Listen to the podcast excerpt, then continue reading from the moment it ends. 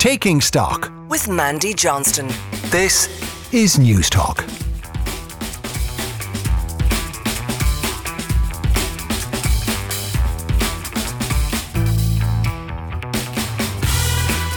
Hello there, and welcome to Taking Stock. I'm Mandy Johnston. I'm going to be keeping you company for the next hour, and we've got some great guests lined up for you today. Coming up on today's show, our dilemma over data centres continues with some warning now that Ireland risks a Brexit moment as companies look elsewhere for their bases. What the world wants, we'll be looking at a new global study on consumer behaviour. And finally, the cost of war as Israel raises billions in borrowing to fund a war against Hamas. We'll ask how this war is being funded with Financial Times journalist Kate Duguid who is based in New York. You can email me at takingstock at newstalk.com. I'm also open on Twitter at StockNT.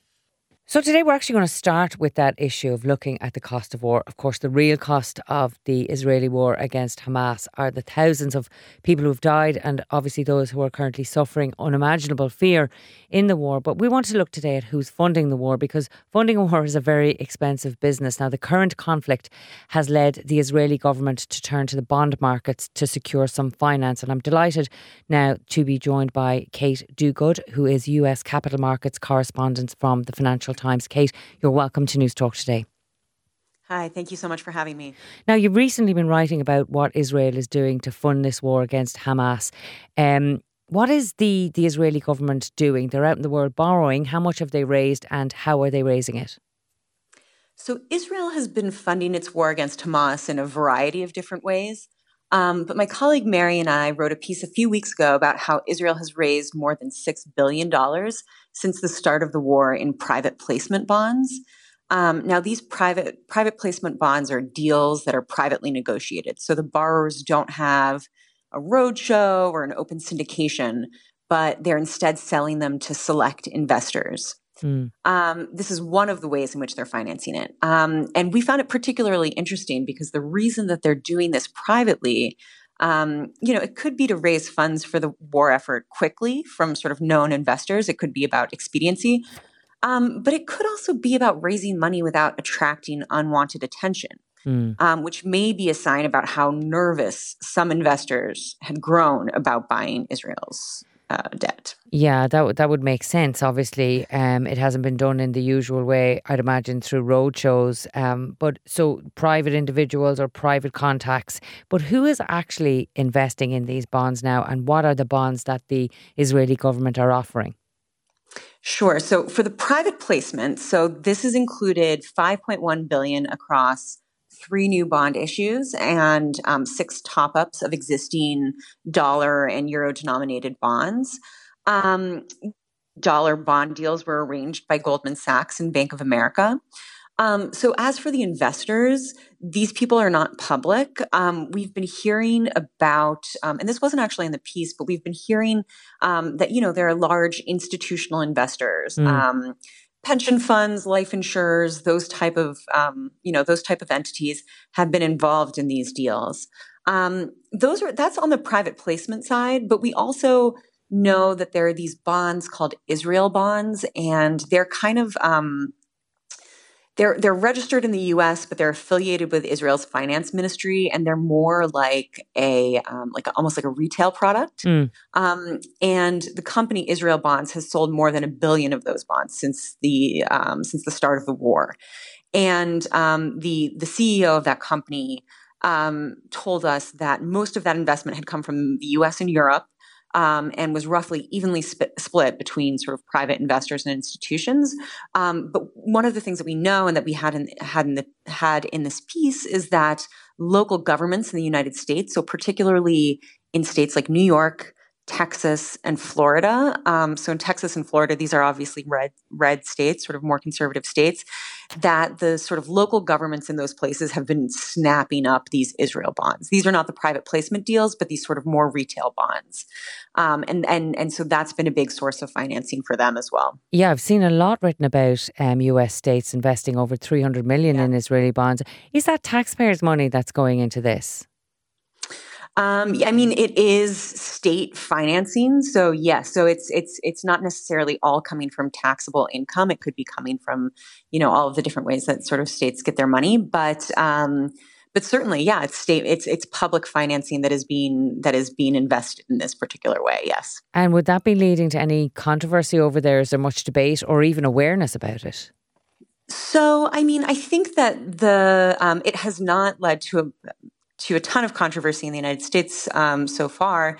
Um, the rules in Europe may be slightly different, um, though I don't know exactly which European investors have have been investing in those. What I will say is that we know that um, and this was true especially about the sort of private placement bonds if we go back to those is that like while there are some investors that have been very gung-ho about israel mm. um, we know that there are also like a lot of investors that are much more skeptical and nervous um, like a few people told us explicitly that you know the humanitarian toll of the war was way too high but also that esg risks are too high and so if states have esg mandates they may be you know, that may be a difficult thing to be in compliance with. Um, Texas and Florida are less likely to have those. Um, but in, in, places like California and New York, where ESG risks are taken um, or, you know, sort of carry more weight, um, it's not to say that these problems have arisen, have arisen yet, but certainly when we were talking to investors, they raised the issue of ESG risks, mm. right? Um, we also know, like, listen, wars are very, very costly. Um, Moody's at the start of the war warned that they might downgrade Israel's credit rating because of this. Mm. Um, and the war is also likely to affect the country's growth, public debt. Um, and so all those things are risky for bond investors, period, right? Um, and so these, these investments may be um, questions may be raised about this, not just because of the um, because of the war itself and the nature of the war, um, but also because uh, also about whether or not these are good investments given the outlook for the country at the moment. Yes, so what might happen to the country's GDP or growth rates as a result of the war? Ultimately, who can say? But when we're looking yeah. at people or countries who want to invest or companies who want to invest in these bonds, maybe secretly or privately, um, it is those ESG concerns now. But do you think, Kate, that um, it might also be an issue of reputation now, but thinking of allies for the future, perhaps. Yeah, you know, there wasn't, um, I think that listen, these deals were done privately. Mm. Israel has negotiated deals privately before. They did so at the beginning of COVID because of, you know, because of the sort of expediency of this but uh, or because of the expediency of the process like they don't have to go through sort of those public channels mm. um, but um, certainly like yeah th- this is happening privately again i'm sure that there is there are some people who are very conscious of I'm sure I'm sure that there are companies that are conscious of um, the headlines that may come out um, about this. Yeah. Um, you know, uh, and it's such a sensitive debate, um, yeah. div- dividing everyone on, on, on all sides, and it's very emotive. And online, it can cause an awful lot of, of discussion. Mm-hmm. So yeah, there there are all those considerations. I want to go back to the bond um, mm-hmm. offering, mm-hmm. if I can, for a moment, and just mm. compare maybe what the Israeli government are offering on these bonds, how that compares to offerings from the Treasury, say, or, or what's out there in the world. Is it competitive? Is it pricey? Um, what what what is the offering right. like? So this is a great question, and this also speaks to investors' nerves. So Israel Israel is having to pay a lot to borrow this money. Mm. Um, and that suggests that investors are nervous. So we so the final pricing of the deals was not disclosed, um, but we know that the two dollar bonds, the ones that were arranged by Goldman Sachs and Bank of America, that were issued in November, um, Israel was paying six point two five percent and six point five percent on those bonds, um, which is far, far higher than the yields on benchmark US Treasury securities, which were, you know, sort of more in the range of 4.5, 4.7%. Um, and Israel like issued dollar bonds back in January with a coupon of 4.5%.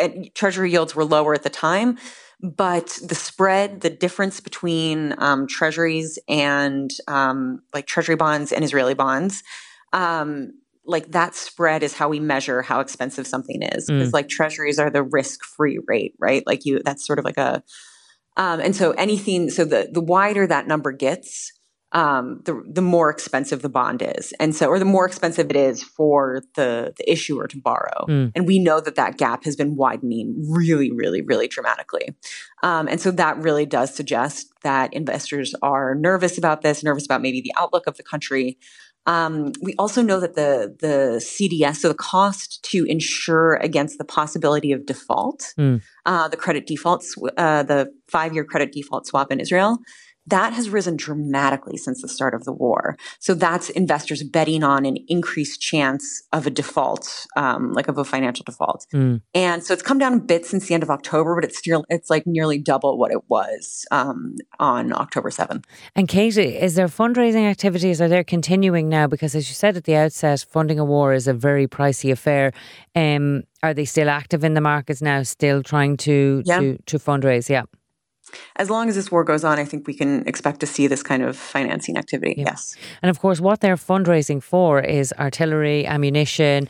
It's a very um, costly affair. Um, I was reading someplace today that the biggest suppliers of all of that to Israel are America and Germany. Have you looked into this issue at all or find out what this finance is actually for? We haven't looked at that so much. I mean, I think you can imagine what these things are being used to to fund. Mm. Um, but um, again, sort of like the details of these have been have been pretty private. But um, you know, like I, I, think that bonds are are being used. Bonds are used to finance all sorts of things, right? They're used to finance projects. They're used to finance government. Um, they're used to finance specific. You know, it may be for artillery, uh, artillery or whatever it may be. But you know that the, these are probably being used across the economy. But we don't have we didn't have specifics on what these private placement bonds have been used for. Okay. Um, though we do we do know that the costs for Israel are rising. Um, Absolutely. Well, Kate, that was a fascinating uh, tour about what is happening. As I said, the, the real costs are the casualties of, of the war.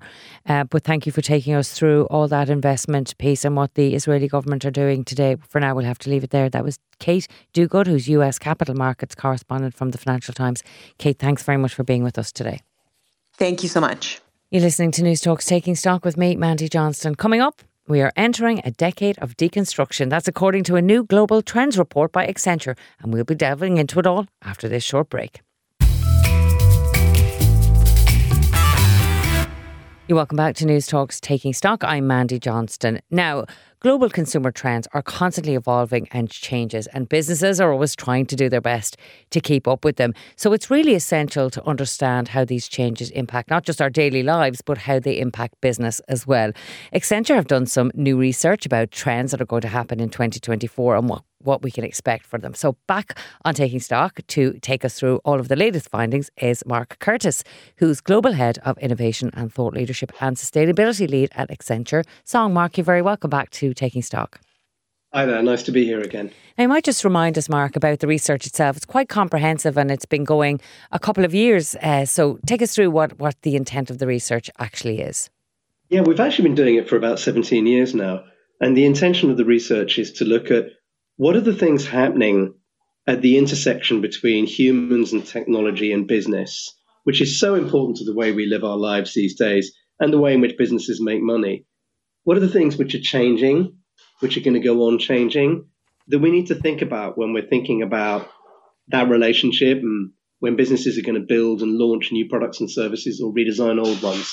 So that's the purpose of trends is to think about all of those things. Yeah. And we do it talking to thousands of people all over the world, both consumers and designers, and we get a sense from what they're thinking, the patterns that are out there. Yeah, and you do um, identify five global macro uh, trends, which we'll get into in a moment. But one of the things I found interesting about this year's um, analysis was that mindsets have changed. Can you take us through what you found there? Yeah, well, I think COVID continues to throw a very long shadow, and all those months and years of lockdown really, I think, changed the way people think about things, many people. Then I think on top of that, um, the recession that nobody seems to be calling a recession, but is undoubtedly one, that I think is shifting the way people think about things dramatically, actually.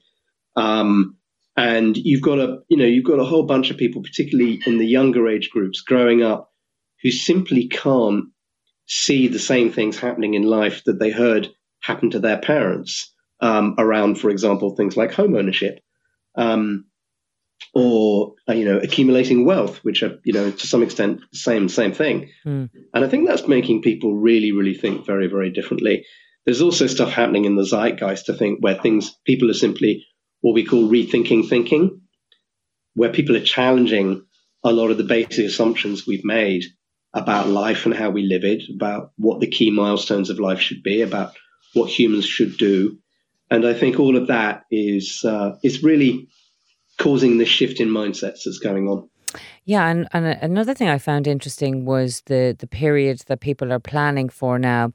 You say another 48% of people make plans for their lives less than 12 months ahead. So, quite short term thinking now coming into um, a general trend of, of, of how people are planning, really. Yes. Actually, what we're seeing, what we think we're detecting, uh, this is going to sound very simplistic, but is a broad divergence between those people who are driven very much by the need to be resilient for the future mm. um, and those who are going, actually, I, I, can't, I'm not able, I'm not, I want to think more than one to three years ahead, and I'm not going to. And I'm going to think more about how I can be a better me right now. And and I think well, we will definitely be tracking the development of that over the next um, year, over the next few years to come. But that's the broad split that we're beginning to see. Mm. Yeah, that would make sense if you think of, of what you've just said there about we've gone through a pandemic, we've also gone through not one war on the, the margins of Europe now, war in the Middle East as well.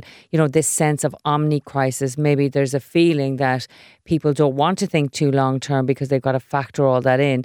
So let's turn back to uh, some of the findings in the research about the global macro trends say. One of the things that you you say is that we're entering a decade of deconstruction. What does that mean? Well this actually relates very strongly to what you just asked about. What we're seeing is that people are deconstructing the way they live their lives and trying to think through different and new ways of living their lives that we've not seen before. And we're seeing that actually all over the world. And there's probably three reasons why that's happening. The first is um, societal systems, health services, for example, um, water services, uh, power outages are breaking down in many many countries all over the world, and increasingly people are much less certain that societal safety nets are going to be there for them. And I know from what I've read, we certainly see that in Ireland as much as we do in the mm. UK. Um, the second thing, and then alongside that, in terms of systems, you've got people now beginning to really worry about climate change and what it's going to mean for the future as they begin to see dramatic weather events happen in their own lives. For example, holidaymakers being flown back from Greece because of wildfires all over Corfu, for example. Mm. Second thing you're seeing is what I just mentioned, which is this rethinking thinking. People are actually questioning long held assumptions about history and values and gender, for example. Lots of stuff like that a lot of the output from that is a lot of noise and fury about culture wars. But actually, beneath that noise and fury, it's deeply important that we're seeing many people really question uh, established values. And then the third thing we're seeing is a breaking through of some long developed demographic patterns, in particular aging and in particular lack of childbirth which are really, again, happening pretty much all over the world. Um, even in more advanced societies in Africa, childbirth is beginning to go into decline, or you can see the preconditions for it mm. happening. And and so people are very aware of these demographic changes, and it's making them ask, you know, hard questions about: Do I should I go to university? When am I going to get a house? Should I really be trying to do that? What does marriage look like? What indeed does work or career look like? And all of those things you could, we should define as milestones. They've been held in many societies for a long time. That's what a life well lived looks like. But people are really questioning that now. Yeah, yeah, fairly complex issues, but all building, I suppose, a societal shift there and, and, and that questioning issue around it all. So um, that's one of the global uh, macro trends that you're you're you're predicting and calling out. Take us swiftly, if you can, through the other four. We'll pick out one or two to go through in detail. Sure. So um, we call this one we call Where's the Love? And what we're asking about there is how come customer obsession, which has been king for years in all customer facing organizations, how come we're seeing that beginning to disappear? And we're seeing a real crisis, actually. Beginning to disappear is not a good enough phrase. We're seeing a crisis in the last couple of years with things like shrinkflation, which is less product for the same amount of money, or actually sometimes more money, or skimpflation, which is less service, hotels or restaurants or travel for the same amount of money that you're paying. We're even seeing in London surge pricing in pubs uh, and restaurants as people, um, as, as businesses uh, decided that they can charge more when they're busy.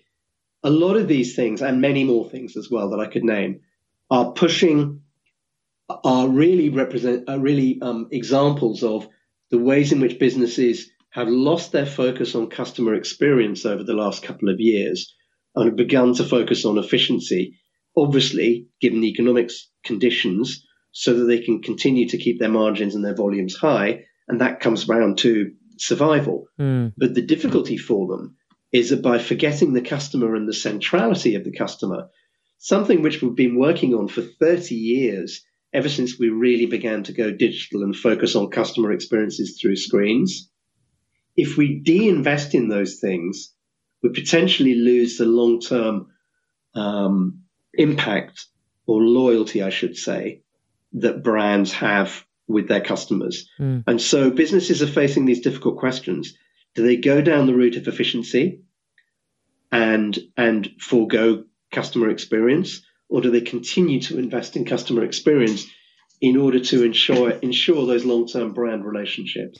Mark, that's something I'm hearing time and time again from a number of different industries. Um, if the customer is no longer king, um, and that's certainly the case in a broad area of of of of, of industries, as I as I've said, um, why is this happening? Like most people quickly point to technology and say, oh, you know, we're just taking the human out of the customer experience. But it has to be um, bigger than that. Is it because there's an endless supply of consumer now and that just we as consumers are voracious in our appetite for product? But why is the customer less important? Surely to God, the bottom line at the end of the day is all about the customer. I don't think it's I, I don't think it's technology at all. Um, I'm perfectly happy to blame technology for things, but in this case, I don't think it's tech. In fact, it was tech about 30 years ago, mm. really got everyone focused on customer. You didn't hear people talk about that 40, 50 years ago. It wasn't a thing. The customer experience became a thing because we experienced so much of our world through increasingly small screens. Mm. Um, and, and that got us all very focused on it. I think it's literally something that's happened in the last two years as the bounce back from COVID then collapsed and businesses began to face, and also particularly with the war in the Ukraine and other global events on the supply side, businesses began to, you know, businesses and consumers equally began to face a much tougher economic era. So I think businesses have said, actually, we're just going to focus on that efficiency side. And I think they're losing sight of the customer. Mm. I think that's that's going on here. I think you're absolutely right. I think the technology argument is quite spurious and it actually comes back to the culture in a company um, or a business, whatever that, that might be. Mark, we're swiftly running out of time, but one thing I did want to talk to you about uh, as part of this research was the human request limit reached. And this is all about people's relationship with technology and that being at a critical juncture. So do you want to just take us through some of the findings and what you what you saw here? Yeah, so um, what we're seeing here is that basically um, there's a there's a um, notification you get when you apply for Taylor Swift tickets, along with millions of other people in the same minute, and you can't get them because the the servers can't deal with the number of requests they're getting. We're turning that on its head and saying we suspect that humans are getting to a similar place where the, the demands that technology are placing on mankind are ones we're now struggling to accommodate with the 16 hours awake that we've got um, every day. And, and although technology has delivered heaps of advantages, we've just talked about some of them, we're also seeing the demands it places on people digital literacy, attention and time, mental health. And the changes that we're seeing right now feel way too fast, and the future, particularly with artificial intelligence, seems extremely daunting. Mm. When people are asking questions, and I hear this all the time, around what should my children study at school so that they will have a job in 20 years' time, I, technology has not really caused us to ask quite those questions in quite that way over the last 30, 40 years.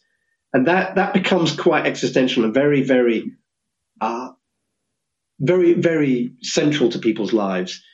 And on top of that, you've got the intense hype cycles making people feel like passengers. And all the stuff we've had with Sam Altman and OpenAI just over the last couple of weeks, the drama being played out in a very public place, the fact that we now know that the argument appears to have been, we think we know, appears to have been over are we going too fast and too far, or should we slow down?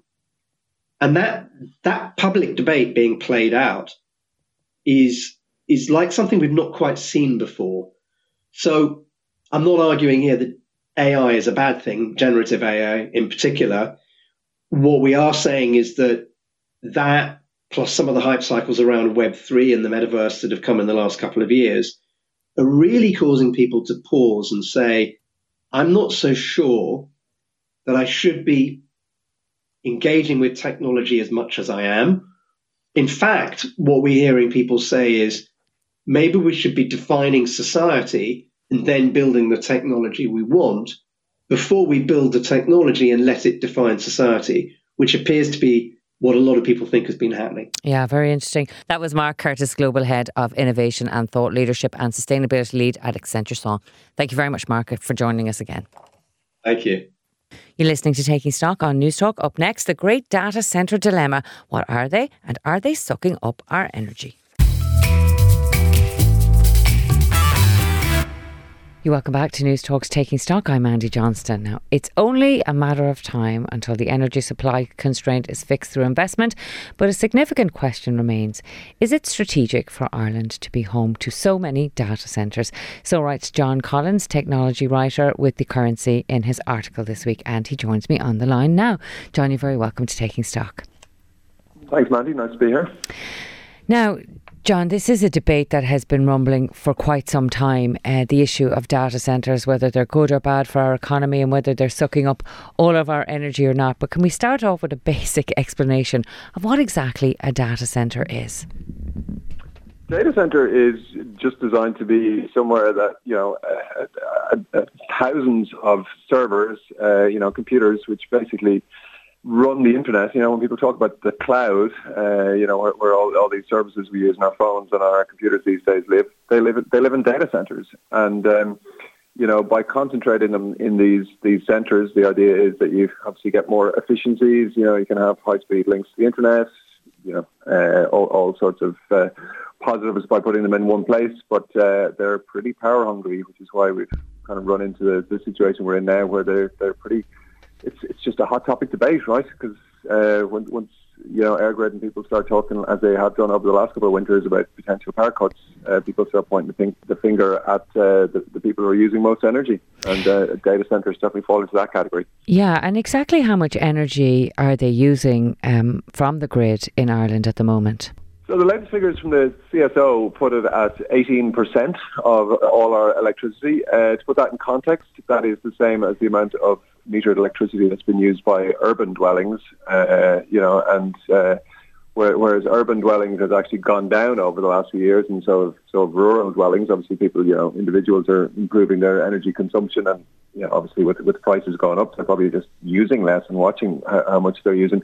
Data centers have ma- massively exploded. They were it was five percent as, as recently as 20, 2015. Now it's it's eighteen percent last year. So yeah, they're they're huge. They are a huge user of, of energy, and I suppose the question I, I, I wanted to ask in my article was, you know, well, sh- should we, you know, is it strategic to have them? Because I think at some level the debate has got very emotive and very simplistic, and it's kind of like, well, you know, they don't employ a huge amount of people directly, so you know, do we really want to ha- have them here sucking all our, our energy at a time when we don't have much spare capacity?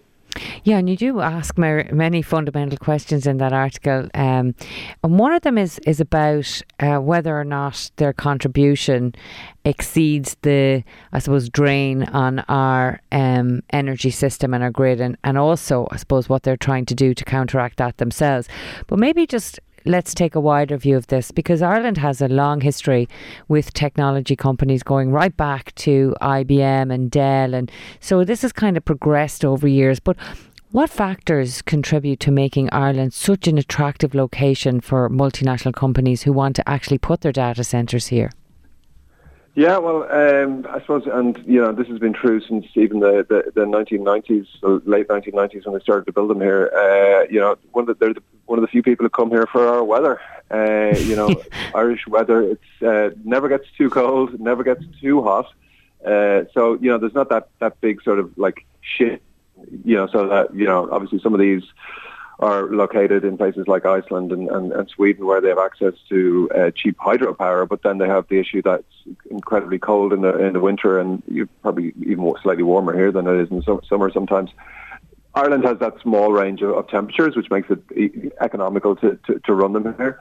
Then there's all the stuff that like obviously makes us attractive just generally for tech, which is you know English speaking workforce that's experienced in tech we're in the eurozone and uh, we're also part of the EU. Uh, uh, uh, you know, so like we have, it, it's a lot of the stuff that, that makes us generally attractive. Hmm. Um, and I suppose the, the, question then is like, is it a fair is it a fair transaction? Like, what does Ireland get in, in return? I think is, is probably the, the, the, question a lot of people are asking. Yeah, absolutely. And I suppose the low corporation tax is not an insignificant draw to them either. And the fact that plenty of their motherships are here, the likes of Google and Meta, um, all of them with their their their company HQs here. We don't really mind the mothership that much, but we don't really like the engine um, being here. So, so what do what do they actually bring to the party themselves? What do they contribute to Ireland?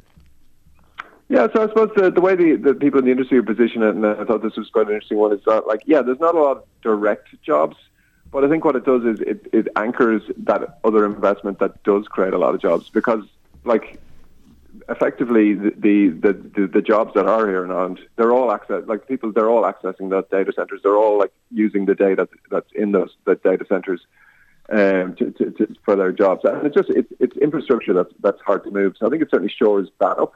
But I think actually it's, it's probably more interesting is like what's going to happen in the next five to ten years because like as we see the rise of things like AI, like data is itself going to become much more valuable. And I think if that fits in our jurisdiction, I think there's huge, huge opportunities here. Um, I think just like being able to develop new new functions and, and, and new jobs that like re- rely on data. Now, yes, you can access that data anywhere, but I think just having that infrastructure here uh, and, and, sort of like showing that Ireland is um, is, is, very open to that, that kind of innovation is, is is potentially huge. You know, and I think that's yeah, because obviously you can't just rely with, with multinational investments. You constantly kind of have to reinvent yourself. Like Ireland is not offering the same thing to multinationals now as it was in, 19, in the 1990s. Um, so I think that's kind of the, the, the feeling in the industry. Um, and I think that the, the argument about direct jobs as well, a lot of people would say, look, it's it's similar to roads. You know, you build infrastructure like roads, they benefit everyone, but you don't like sort of say, well, who's going to actually, you know, get jobs directly out of the roads? It, it, it's what it facilitates, and, and, and equally, you know, people would people in the industry would argue that it's not just the data centers that are, that benefit if we, we, we, we have them here, or if we improve our like energy infrastructure or telecoms infrastructure to, to, to accommodate them, that it, it benefits every the whole economy and, and potentially even the whole of society. Yeah, and I saw that referenced in your article about the roads. Nobody ever says that a road doesn't have that many people, you know, working on it over a period of time or how much it's costing or think the contribution that's making. And I had never kind of made that um, analogy or, or, or, comparison, but it is a, a very good way of, of putting it. Now, I was speaking to some people in the industry just doing a little bit of research on this, and they say that there's a de facto moratorium on building new data centres in Dublin in place at the moment then the government are saying that's not actually what's happening. So, what's your assessment of? of I'm not use that word moratorium, Mandy. I get in trouble with the with the EirGrid and uh, the regulator and various people that don't like that word. Listen, uh, what they're saying is that in areas of constrained supply, that you have to meet certain conditions if you want to build a data center. And basically, the condition is you you, you have to have your own power. Um, so, so can I just stop? You, can I stop yeah. you there for a second? Then, so that means that if someone is coming into Ireland trying to build a new data center, that they have to be self sufficient, not just sustainable, but self sufficient. And that means yeah. that they're being told that they cannot depend on the grid as well, presumably. How does that fit with IDA, Enterprise Ireland, everyone going out into the world trying to get us new business? Well, I think certainly uh, IDA are, are, not not happy about it. I mean, I think it's been pretty widely reported. They they, they said that they felt the data center industry was being unfairly scapegoated. Um, but like, what what it means in reality is that, and I think there's somewhere uh, ten to twelve data centers in development at the moment. who will basically have a gas, uh, a, connection to gas, and they'll be able to like power the data center off, off natural gas. Um, which gets around the issue of, of not having been able to connect to the grid. But like the, the flip side of that is it's not helping us with our carbon uh, neutral goals. We've got these these big new data centers uh, who are who are burning gas. Hmm. So uh, like the long term solution here is we've got to be creative. Um, about well, not just creative, but we've got to make some of the investments in the grid in the in the Dublin area, which will allow renewables to, to come on stream uh, but also starting to be just creative about you know the, how the data centers themselves can be part of the, the, the solution, and that, that, that's something I heard from for everyone I talked to in this article. They, they definitely feel like they need to be they just want to be told how they how they can contribute uh, or like what they could do what they need to do to, to sort of be able to, to develop listen they're not charging these obviously not but they, they do I think they, they feel there hasn't been enough sort of communication or you know the people like EirGrid never sort of raised these concerns, you know, 10 years ago when they when they showed the plans what they wanted to build, that potentially there was going to be uh, supply constraints down the line. Mm. If you're just tuning in, I'm speaking to John Collins, who's technology writer with The Currency, and we're talking about the dilemma of data centres and what's happening there at the moment. Um, you mentioned early on, John, that this has become quite an emotive issue, uh, and it is really. And I think particularly outside of Dublin where they're trying to locate in maybe rural areas. Why do you think it has um, developed in this way that we, as a nation, no longer see this as, as a plus and it's very much considered a, a minus? Well, I think it, it, it, really comes down to the, the impact on the grid uh, and the impact on electricity supply. And like once you start talking about you know uh, potential you know blackouts, uh, it, it, it's of course it's going to get really really really emotive. I think obviously the other thing is, you know, these centres are like, you know, they are pretty. Um, they don't they don't have big numbers of people employed directly. They're kind of like these huge sort of squat, ugly buildings that like you know they're very secretive. They don't have signage. You know, it's it's it's very easy to sort of scapegoat them as sort of like uh, you know something something we don't need. But I think it, that is to, to fail to see like what they do underpin and what what they do support in the rest of the the, the economy. Um, there's probably a question about do we disproportionately have so, so many of them here, but isn't that surely a, a good thing? Is it, you know, in terms of like the the uh, foreign direct investment that's that's coming into this country that we're actually you know sort of potentially winning these investments against you know because London, Frankfurt, all these places, you know, Amsterdam and Paris, they, they're all trying to get these investments. Um, but but right now we're we're sort of we have things on, on hold at best, if, if not sort of tell them to kind of come back four or five years when we've, we've figured out the electricity supply. Mm. Ironically, you know, um, if they are now talking about data centres being standalone or self-sustaining um, and self-sufficient, they are, as you said earlier, kind of generating their own solutions with these gas generators. I know others are exploring biomethane and hydrogen, um, but they could actually make a contribution to the grid, ironically, if they do start actually investing correctly in energy, they could actually become uh, contributors to the grid as opposed to people who are draining it. Yeah, and absolutely. I mean, there's an interesting piece in that, you know, obviously data centers have to make sure because they're providing services that need to be available 24-7. There's huge amounts of uh, batteries that, that, that, that they have that they most most of them would use that potentially could could actually help a lot with the grid in terms of like storing energy that you know when renewables can can can uh, can can generate power when the wind is blowing, they can take in power, store it, and then you know potentially we could say to them, listen, we, we want to be able to take up to fifty percent of your battery capacity as and when needed, uh, and make that a, a you know a, a, part of the planning permission. Mm. Um, and certainly, I know you know Google, for instance, has a policy that not only, because there's some argument about you know a lot, a lot of them will say we will we will only run in renewables they're effectively buying renewables that will then be generated anyway, so they're actually sort of reducing the, the supply of renewables. Google, for instance, has a policy that, like, where they build new data centers, they want to actually build net new renewables as well. Mm. Um, so it's not just a case of, of, of buying up existing. So yeah, I mean, I think there is, you know, uh, as I say, they're not charities; uh, they are businesses, but they are they are quite willing to invest in, in renewable energy, and they are very conscious of the of the carbon footprint of these facilities. And I think there's been massive improvements in terms of the the, the actual um, efficiency of the, of these centres uh, com- compared to you know five ten years ago. Look, and we have to be, you know, uh, realistic as well. This is not just an issue facing the industry here in Ireland. It's something that they're challenged with globally. So ESG targets are, are hyper in their mind as well as ours and our concerns about the grid. But just let's go back to maybe basics. I asked you at the beginning, what is a data centre? And we kind of talked about what they look like and who they employ. But of course, the necessity of data centre is about our lives, our digital connectivity in everyday life. I don't see that um, dissipating or reducing anytime soon, or certainly there's no big campaign out there to try and get us to use less energy. So, where do you see this going? Where do you see the the the CRU going with it, EirGrid going with it, data centres? What's your prediction for the next six to twelve months and those? Well, let's not call it a moratorium, but those stalled projects. Yeah, uh, listen, I I think in a, over a six to twelve month uh, time frame, I don't see a huge amount changing. I mean, what's going to happen in the next six to twelve months is uh, you know, EirGrid has its, its project in Dublin uh, to, to massively invest. It's putting over a billion in the grid in Dublin. Um, but I mean, that's kind of going to be in construction phase rather than sort of seeing the benefits of that in the next six to 12 months. Um, I mean, obviously there is a grid connection being, being built to, to France as well, which will come come online in a couple of years. Uh, I think that that will help massively and, and allow us not just avail of the, the French and their, their nuclear power, but actually to to balance the grid more and, bring more renewables on. So I think I think it's it's it's that bottleneck, particularly in, in, in Dublin, once that's cleared, um, and and more renewables can come on, and more not just renewables, but just um, yeah, offshore offshore wind. I think will be huge.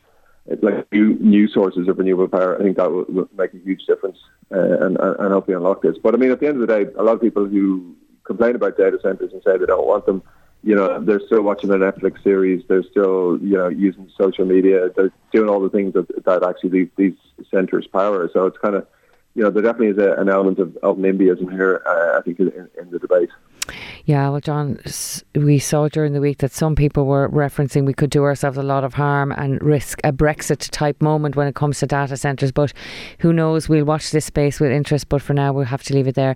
That was John Collins, technology writer for The Currency. John, thank you very much. Thanks, Mandy. Well, that's it for this episode of Taking Stock. Just a reminder that while we broadcast at this time on Sunday mornings, we're always available as a podcast first from Friday mornings on the Newstalk app. My thanks, as always, to all of today's guests for their time and very valuable insights.